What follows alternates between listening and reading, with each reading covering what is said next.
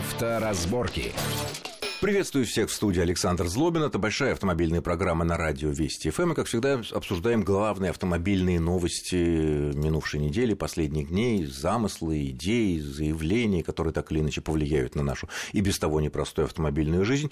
Сегодня в программе предложение резко увеличить штраф за непропуск пешехода на зебре, предложение резко втрое увеличить штраф на остановку на автомагистрале и других дорогах, введение впервые в в нашей стране в Москве эксперимент по штрафу за остановку на так называемой вафельной разметке. Э, но там есть тоже очень много деталей, которые стоит обсудить. И сегодня все вот эти вещи, чтобы мы заранее все знали, перед вот, когда введут эти все э, новации, мы поговорим с нашим гостем, автоэкспертом Антоном Чуйкиным. Антон, приветствую вас в нашей студии. Добрый день. Ну, я хотел бы начать с пешеходов. Дело в том, что, ну, понятно, что недавно были и так увеличен штраф, там, кажется, максимально 2,5 тысячи, предлагается еще увеличить больше, потому что, ну, действительно, дело важное. Пешеходов надо пропускать. Но э, сразу возникает вопрос. Э, сотрудников ДПС по объективным или субъективным причинам на улицах становится все меньше, меньше и меньше. Люди долго ждут оформления аварий, и трудно себе представить, чтобы на каком-то пешеходном переходе стоял бы автомобиль ГИБДД, и сотрудник ДПС в течение нескольких часов наблюдал, как автомобили пропускают э, людей на зебре, на зеленый, там, ну, когда пешеход на зебре в своем праве. Это значит, что э, для того, чтобы все это имело смысл, нужно будет установить камеры. Потому что камеры наши все, подавляющее большинство штрафов мы ловим с камер, людей на всех не хватит. Камеры, кроме того, неподкупные и так далее. Вот. А возможно ли, исходя из нынешних э, технических, технологических возможностей, сделать так, что камера ловила автомобиль за непропуск пешехода на зебре? Ну, я не очень себе представляю, если только это не видеокамера, которая, наверное, должна будет дополнять еще какие-то камеры. А это, во-первых. И, во-вторых, а, в любом городе, ну, мы для примера да, возьмем близкую родную нам Москву, есть ряд пешеходных переходов, где эта система просто невозможна к применению. Ну, представим себе утро, люди идут на работу по Тверской улице. Масса переулков, которые такими капиллярами выводят поток автомобильный и людской на эту большую магистраль. Но ведь там сплошной чередой люди идут. Там машины проехать, пропустив пешехода, не могут в принципе. Они стоят какое-то время, потом потихонечку трогаются, потом люди понимают, что ну как-то надо, наверное, пропустить и водителей. Поделиться, что То называется, да, своим говоря, правом. 100 пешеходов прошли, два автомобиля проехали, например, или там три, и дальше идут. И это далеко не только на тех улицах, на той улице, которую я сейчас назвал. Это нормальная ситуация.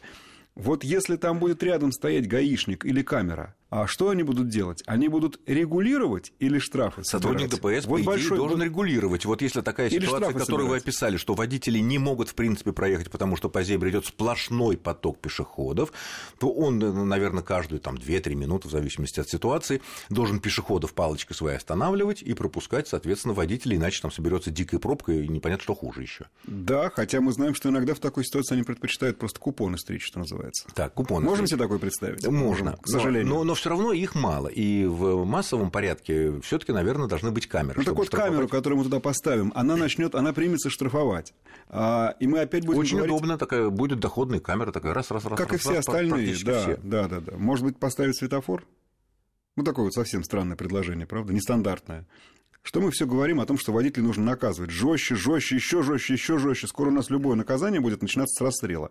Может быть, задумаемся о регулировании? Ну, светофор хорошая идея, особенно в таких Мне местах, где, о которых вы говорите. А главное изобретение уж так много лет назад. Нехороший водитель э, на красный поехал по зебре, ну тут все, пожалуйста, тут любой штраф. Э, Я понимаю, что всюду не поставишь светофоры, но почему-то этот аргумент совершенно не приходит в голову э, людям, которые говорят о камерах. Так всюду и камеры не поставишь. Мы пока не знаем регламент применения этих камер. И то, что там что-то меняется, мы, в общем, тоже, наверное, сегодня как-то обсудим. Но вот, вот это вот, а давайте поставим камеры, штраф побольше. Сколько можно применять такой абсолютно вот в лоб простейший способ управлять дорожным движением. Масса других умных есть способов. Кроме того, в случае непропуска пешеходов на зебре, тут еще в правилах ведь не совсем четко сказано. Там он обязан, значит, уступить дорогу, пропустить пешехода. Но вот если представим себе три полосы, да? да. Зебра, ну, допустим, без светофора, да, понятно, что когда зебра без светофора, то у пешехода преимущественное право. Пешеход начинает идти по крайней левой полосе. Угу. Мы едем, ну, там, можно по крайней правой. Естественно, исходя из скорости нашего движения, исходя из скорости движения пешехода, наши траектории движения пересечься, ну, никак не могут. Мы едем, пешеход от нас, ну, сколько, метров семи только идет по зебре. В принципе, ведь камеры, вот если будет даже две или три камеры снимать, она может зафиксировать, что мы не остановились или здесь, потому что в правилах это не прописано. Ну, в правилах на самом деле прописано не так плохо, а другое дело, что, по-моему, это с трудом поддается некому, некой машинной алгоритмизации, потому что сказано в правилах, мы должны уступить дорогу пешеходу, а уступить это означает – что участник дорожного движения, прям читаю, не должен начинать, возобновлять или продолжать движение, осуществлять какой-либо маневр, если это может вынудить других участников движения изменить направление движения или скорость. То есть, если пешеход или затормозить. Шел, изменить направление движения или скорость, ну, неважно скорость, в какую да, сторону. Да, побежать или к нулю, к нулю, да, или к бесконечности. Э, вот теперь представим себе ситуацию. Смотрит камера, видеокамера на этот пешеходный переход. А вот она прям вот точно и заранее знает, что пешеход изменил скорость не потому, что он решил побыстрее пойти, и не потому, что у него вдруг хромота перемежающаяся случилась, или ему понадобилось завязать шнурок, или он просто оступился, или потому, что ему, его к этому вынудил автомобиль. То есть, ну, тонкие достаточно такие материи, и я пока до конца не очень уверен, насколько большее количество камер э, и видеокамеры нам помогут. В какой-то степени помогут, но всегда ли, как минимум, необходим хороший тестовый период. Ну, исходя из того, что вы сказали, вот этот вот, э, ну, теоретически спорный момент, что уступить дорогу, это значит делать то-то, то-то, то-то, что не приведет э, к изменению скорости или направлению движения пешехода или машине, которой мы должны уступить дорогу. То есть в описанном мною случае, если пешеход находится на крайне левой полосе, из трех полос, да, и мы спокойно можем через эту зебру ехать по крайне правой. Знаете, в чем здесь самая большая опасность? Когда вы на этот счет будете общаться с гаишником, который вместо того, чтобы регулировать, допустим, хочет вам штраф выписать, вы этими аргументами можете его переубедить. Может быть, он вас переубедит, но главное, у вас немедленно состоится диалог, в результате которого вы придете к какому-то решению. Когда вам штраф придет выписанной камерой, понадобится довольно сложная и неприятная процедура. Потому что в камере не, не прочитаешь вот этот пункт правил дорожного Именно. движения, который мы огласили. А как мы знаем, оспаривать не очень просто, не очень легко. Понятно. То есть Кто-то смирится за, с тем, что заплатить. Получается со всех сторон. Вот именно. Хорошо. Э, опять же, про камеры. Вот э, в Москве э, начался такой новый эксперимент, вообще необычный. На некоторых перекрестках нанесена так называемая вафельная разметка, такие желтые диагональные линии по новым правилам, если перекресток загружен и там пробка стоит, то вы останавливаться на этой вафельной разметке, мешая всем другим, теперь нельзя. Более того, при помощи вот камер, 6 штук, а также видеокамеры, за остановку более 5 секунд на этой вафельной разметке будет штраф в размере 1000 рублей. Вот как-то вот решили вот эту самую. Но здесь есть одна деталь. Наказываться будут только те водители, которые кому-то помешали. То есть получается что? Прежде чем принимать решение, въезжать мне на этот перекресток или не въезжать, вроде как движется эта пробка, вроде, конечно, нормально мы уедем, проедем и так далее, чем держать весь свой ряд за... Я должен посмотреть там налево, э, нет ли вот поперечных машин. Если там абсолютно чисто, никто не подъезжает, это значит, что я могу даже на 5, на 7, на 10, на 15 секунд остановиться на этой вафельной разметке, потому что я просто никому не мешаю. Вот как вот здесь вот поступать? С точки зрения, опять-таки, машинного алгоритма, вот эта вот ужасная фраза «если я никому не помешал». Я не могу предвидеть, помешаю я или нет. Может быть, там поворот, может быть, там человек выйдет на поперечное направление, а, будучи за рулем, да, и тогда случится с моей стороны помеха. Это, на самом деле, вы сказали вот Единственное такое замечание, у меня их еще парочка есть. Во-первых, есть такой маневр, как поворот налево, который мы должны осуществлять. В общем случае вы, э, да, выезжаем на перекресток, стоим, ждем, пропускаем, потом поворачиваем налево. Я при этом могу стоять на вафельнице и, может быть, больше пяти секунд. И, может быть, кому-то помешаю. Но в строгом соответствии с буквой и духом правил я правильно делаю. Я выехал, пропустил и завершил маневр уже независимо от сигнала светофора. Ну, мне кажется, все таки по этому поводу, что э, на тех перекрестках, где вот такой необходимый маневр поворота налево, а, соответственно, ожидание да. ну, какого-то да, времени, да. наверное, там это не будет сделано. Вот. Мне не нравится слово «наверное». Значит, эксперимент будет приходить, ну, можно проходить, насколько я помню, на пересечении Садового и Орликового переулков. Это один, переул... это один перекресток, одна площадь такая в Москве, да, раскрашена в вафельную разметку, штук 100 их не меньше. И где-то я все понимаю, мне кажется правильным. Там, например, закрашен небольшой участок перекрестка, ровно тот, где встречным потоком э, должна проходить э, э, полоса общественного транспорта, где там один автобус проезжает. И вот для него выделен такой параллелограмм, чтобы я на него ни в коем случае не наезжал, чтобы автобус всегда мог пересечь перекресток. Это и логично. Это, и это я понимаю. Но когда я вижу перекресток, который, извините, там 50 на 70 метров, и вот это все сплошь вафельница, ребята, вы физику поучите, те, кто вафельницу эту наносят, в водитель сидит в высоте одного метра от дороги, у него глаза расположены. Я просто при неком рельефе местности не вижу, где эта вафельница кончается. Могу я на нее выезжать или нет в таком случае? А я знаю такие перекрестки. Это не преувеличение. У нас дороги имеют некий профиль, некий перегиб, нет, ну... и мне в самом деле просто не видно, проеду я или нет, а вдруг там будет еще вафельница. Но дорога свободна, и я не знаю. Могу а, то есть выезжать... дорога свободна. Хорошо. То есть мы видим, что там нет затора автомобилей, потому что главный так цель... я не знаю, этих... где закончится вафельница. То ли, а, то ли дорога свободна в этом месте, то ли эта вафельница простирается еще на всю встречную полосу, где уже есть затор. То есть я, может быть, и смогу, а может быть и нет. Понимаете, и вот с этой точки зрения, да хоть 40 камер сверху повесьте, все равно получается, что вы меня толкаете на какие-то непонятные действия. Ну что же, мне в любом случае, увидя вафельницу, стоять, стоять, стоять, так весь город так встанет в заторах. Ну, это верно. Нет, мало того, что стоять, стоять, стоять, можно представить, каких, э, как можно себе испортить карму, каких добрых Конечно. слов задние водители, которые сзади стоят на полосе, ну, то есть вывод, обгудятся, вывод, бибикают. А, вафельница должна наноситься очень правильно. А то мы туда 6 камер на нее нацеливаем, а при этом дешевенькая, удобненькая и хорошенькая изначальная вафельница нанесена так, что весь смысл от, ее, от нее теряется. Но она, правда, не должна быть такой большой использоваться на таких протяженных и пространных перекрестках. Хотя вот то, что 6 камер, плюс одна, которая делает видеозапись, чтобы э, нарушитель получил 6 фотографий, чтобы четко было, вот он встал, вот он 5, больше 5 секунд стоит, это на видео видно, чтобы у людей было э, понятно. Но, с другой стороны, непонятно, окупится ли такая ситуация, когда так много камер на одну точку, на, на один квадрат.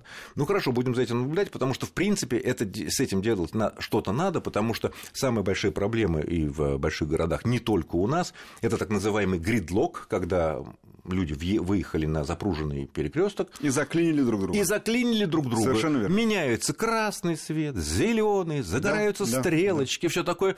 Мы стоим, потому что эти проехать не могут, эти тоже проехать не могут.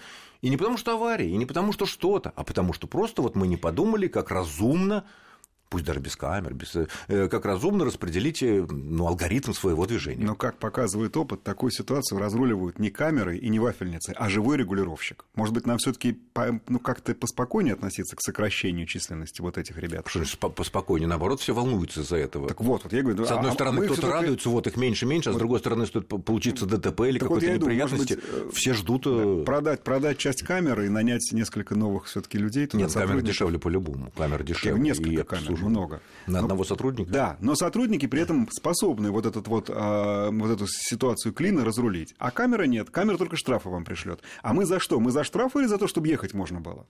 Чтобы можно было ехать, а кто мешает нам ехать, чтобы получил штрафы. Такая логика.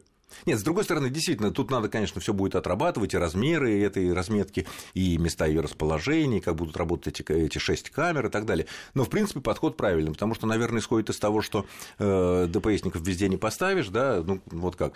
Э, везде не поставишь, но, но, но не надо забывать, что и камеры везде не повесишь. У меня просто все время у меня пример есть. Помните, нам сколько уже, год с лишним обещают, что будет камера, а сначала тестовый режим, потом постоянный, которая за полисы ОСАГО ловит. Так и никак не могут ее подключить. Но дело не в камере там, дело в базе. Неважно, не, не работает техника не работает техника. Ну, как... не сама вот... камера, да, это там уже потом компьютерные Неважно, мозги, камера которые там, сверяют камера там участвует. базу, ОСА... вот как базу будет... ОСАГО с базой номеров. В данном случае, еще раз говорю, неважно, что именно не работает. Техническая часть не работает. Вот пусть поэтому здесь отладят все нормально на, одной, э, на одном перекрестке, а может быть на нескольких. А уже потом бы разрисовывали вафельной разметкой всю Москву. А то у меня тоже вопрос. А вы зачем лишние сезоны эту вафельную разметку наносили? Чтобы люди привыкали. Она уже стерлась. Ну, чтобы люди привыкали, штрафов пока никаких там нет, потому что ловить некому, камер не хватает. А что касается ОСАГО, каждые два месяца объявляется, что вот с 1, там, я не знаю, октября, ноября, ну, мы января. Уже это слышали, да, да, да. Вот да. сейчас обещают, что с 1 марта вроде бы все эти базы э, полисов ОСАГО и базы владельцев автомобилей с номерами свели воедино, и теперь легко будет нащелкать. И что самое интересное, конечно, что в отличие от каких-то других нарушений, сколько бы ты раз не попался без ОСАГО под эти камеры ну, в ходе своей поездки, допустим, по Москве, тебе может прийти в день 10 штрафов или 15. Тоже вопрос, надежда. Вот. Но, с другой стороны, хорошо, надо, чтобы люди имели все таки ОСАГО, потому что, опять же, когда мы попадем в аварию, а у человека нет ОСАГО, это большие-большие для нас проблемы. Поэтому тем или иным образом надо заставлять людей их покупать. Мы продолжим буквально через пару минут после очень короткого перерыва. Не отключайтесь. Авторазборки. Авторазборки. Итак, мы продолжаем в студии Александр Злобин и Антон Чуйкин. Обсуждаем последние автомобильные предложения, идеи, заявления, инновации, которые вот-вот вступят и будут нам обходиться, ну, не нам, конечно, а нарушителям, в дополнительные тысячи рублей штрафов. Вот еще одно предложение – увеличить резко в три раза с тысячи до трех тысяч рублей штраф за остановку на автомагистрали. Более того, подкидывается идея, что это дело распространить не только на автомагистрали, которая обозначена таким зеленым приятным знаком 5.1, да, но и э, так называемые дороги дорога для автомобилей, синий знак с автомобильчиком легковым, который называется 5.3. Это если вот смотреть в правилах.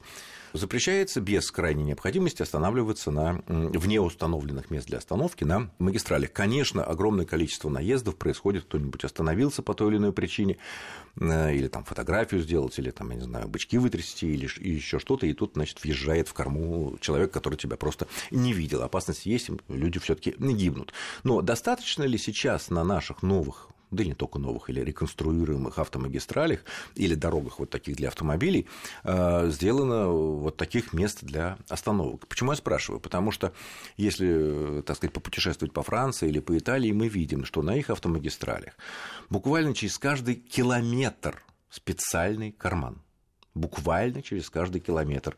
Такой выемка в этом ограждении металлическом, и вот там, там можно встать при необходимости. Там тоже иногда надписи попадаются на соответствующем языке, что только для экстренной остановки, то есть просто так выйти там покурить там, или там съесть бутерброд, а, там не стоит, это надо такое искать какое-то другое место, но они через каждый километр. У нас ни на новых, ни на реконструируемых трассах я такого не видел. Почему это не делается? Я все-таки не соглашусь, что через каждый километр, по ну, я полтора. Не, я не замерял, по моим, по моим ощущениям, это там тоже далеко не так часто встречается.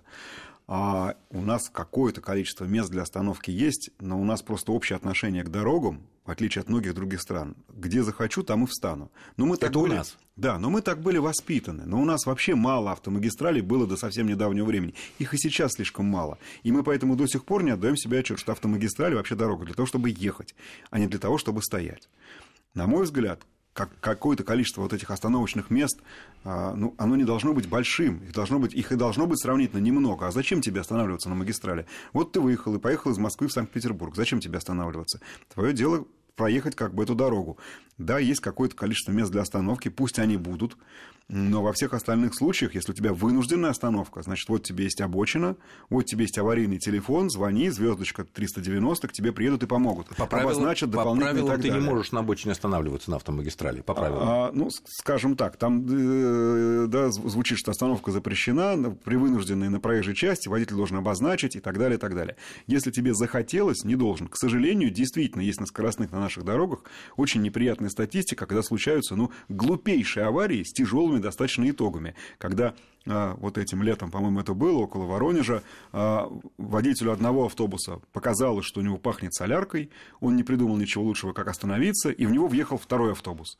Каким образом второй оказался то ли частично на обочине, то ли полностью? Почему первый остановился, хотя ему все на все показалось, и можно было доехать до места, где это разрешено? Я все-таки в первую очередь грешу на то, что мы как-то действительно по еще вот по тем временам привыкли, что ну дорога же, там нет никаких барьерных ограждений, там есть просто обочина. Ну, остановился и пошел там, хочешь в лес погулять, хочешь еще куда-то. Дорога для того, чтобы ехать. И чрезвычайно опасно в любую сторону выпадать из скоростного потока. Стоишь ты на дороге, медленно едешь или слишком быстро едешь, ты чрезвычайно опасен для всех остальных. Нет, но если тебе нужно остановиться по какой-то необходимости на, на магистрали или вот на этой дороге, так называемой дороге для автомобилей, ну, это обычное шоссе, да, где можно 90 километров максимальная скорость. Э, там, кстати, по правилам можно на обочине остановиться. Да. да? Э, по правилам можно. Если Хотя ты... никому не советую. Ну, понятно, бывает э, всякие ситуации, но если действительно нужно, ну вот что-то приперло, я не знаю, ну хочет вот что ногу, ногу свело, я не знаю, надо остановиться, потому что все, нога, ногу свело, нужно немножко размять ногу.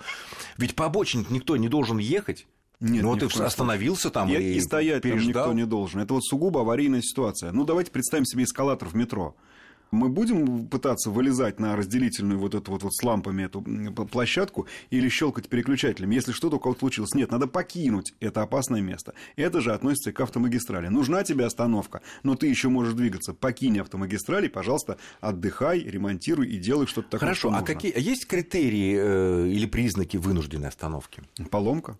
Только. Вынужден, вынужденная остановка. Поломка автомобиля или поломка человека? Я думаю, что в данном случае вполне может быть и то, и другое, но а, вот сейчас не буду фантазировать. В правилах давайте, этого нет. Давайте посмотрим правила. Если там вынужденная остановка, очень, очень может быть, что и нет. А вынужденная остановка, прекращение движения транспортного средства из-за его технической неисправности или опасности, создаваемой перевозимым грузом, состоянием водителя, пассажира ага. или появлением препятствия на дороге. То есть, когда что-то случилось. Ну, фраза достаточно общая, но в любом случае она не, подразумевает, не подразумевает, что вам захотелось проветриться. Нет, ну проветриться нет, но если ребенок просто вот, ну, совсем хочется ему в туалет вы, выскочить, ну вот, ну как, ну вот, ну что? Выбирайте, ребенок. выбирайте. Вам интересен а, ребенок в каком состоянии, сходивший в туалет или попавший в ДТП? Вот ну, это жесткие слова, но я, жесткие, к сожалению, здесь не могу согласен. сказать ничего другого. К сожалению, я просто, ну, знаю статистику аварий на трассах а, Автодора. То есть, как а... раз тех самых автомагистралях скоростных. То есть, ужасает. Однозначно надо повышать ужасает штрафы по, за, по остановку, по причинам, за остановку на автомагистрали, в том числе на ее обочине. Тот редкий случай, когда я скажу, да, я за повышение штрафа. А на обычных шоссе то же самое? Ну, на обычных загородных трассах, давайте, которые не являются автомагистралью. Давайте здесь... И где сейчас по правилам можно на обочине остановиться. Нет, давайте соответствовать э, все-таки правилам дорожного движения. У нас на сегодня в ПДД есть раздел автомагистрали, э, в котором соответствующий последний пункт, который называется 16.3, требование данного раздела звучит так, распространяется также на дороге, обозначенной знаком 5.3. А, автомобильная вот дорога, да. В ПДД это записано, давайте этому следовать. Если не записано, тогда решение как может быть... А, кстати, а как другим. отличить вот эту автомобильную дорогу, э, обозначенную обозначенную синим знаком с машинкой, э, от обычного загородного шоссе, где тоже ограничение скорости 90 км. Либо есть знак 5.3, либо То нет. есть, если этого знака нет, Конечно. то это обычное шоссе, и там на обочине мы можем остановиться, даже если мы просто хотим, я не знаю, там, перекурить. Вы знаете, вот... Это не наказуемо. Вот, это... Мы, вот мы сейчас в эфире это говорим. Я считаю, что не имеем мы права там останавливаться. Но Наказания правилами, за это нет. Но правилами, да, это не запрещено. Угу. Но это чрезвычайно опасно, друзья. Вот мой, мой, мой совет всегда, если вам понадобилась остановка, как можно дальше от дороги уезжайте. На боковую дорожку, на АЗС, ну, в идеале, на площадку конечно, для да. отдыха, в лес, куда хоть в поле. В какую-то такую, да, в лесную дорожку въехать, это, это верно, бесспорно. Но бывают такие ситуации, когда просто вот, ну, как бы надо. Рассчитайте, просчитайте ситуацию, когда вам будет опаснее, если вы остановитесь и в метре от вас будут проходить поток со скоростью 90, а то и 110 км в час. Тяжелые машины. Или, может быть, все-таки вы перетерпите и уедете подальше от дороги, там, где зазор между вами и трассой будет хотя бы Логично. несколько метров. В общем, везде выбор, выбор человека. Да. И последнее, наверное, буквально у нас осталось пол полторы минуты. Э, тут было решено э, принять меры, чтобы в течение нескольких лет отказаться от частных камер на дорогах, которые ловят mm. наши правонарушения. Исходит из того, что, ну, все-таки это государственное дело штрафовать брать, и, соответственно, вот. Потому что сейчас во многих регионах, в том числе в Подмосковье, камеры в основном частные, вот эти передвижные да. э, треноги, э, и владелец получает с, каждой камеры, с каждого оплаченного штрафа, который он зафиксировал, э, 233 рубля, да. независимо от штрафа. И говорят, не всегда выгодно. Да. Но ведь, мне кажется, чем, чем больше камер, пусть и частных, тем э, лучше и безопаснее на дорогах, или это не совсем так? Вы знаете, Очень коротко. Вот во всей этой истории, что меня воодушевляет и что мне нравится, наконец-то мы услышали от э, человек уровня вице-премьера, слова, что, ребята, у нас камеры не для бюджета и не для штрафов, а для безопасности. Господи, слава богу, вот давайте теперь пойдем дальше. А то мы периодически забываем и говорим, камеры, камеры, камеры, камеры, они же нам бюджет наполнят. Нет, не важно. Вообще бюджет здесь ни разу ни при чем. Ну, он Камеры тоже важен, это безопасность. Бюджет. Да, но прежде всего ради безопасности. Ну что ж, посмотрим, как будет реализовываться эта идея отнять, ну, то есть запретить частникам э, составить свои камеры, ну, хотя по официальным договорам, по концессиям и так далее. Ну что ж, я благодарю нашего гостя, автоэксперта Антона Чуйкина за интересный, познавательный и полезный разговор. Я думаю, так сказать, э, тут много не то чтобы нового, но полезного мы услышали. С вами был Александр Злобин. Всего хорошего и удачи вам на дорогах. Будьте счастливы, счастливы. Авторазборки.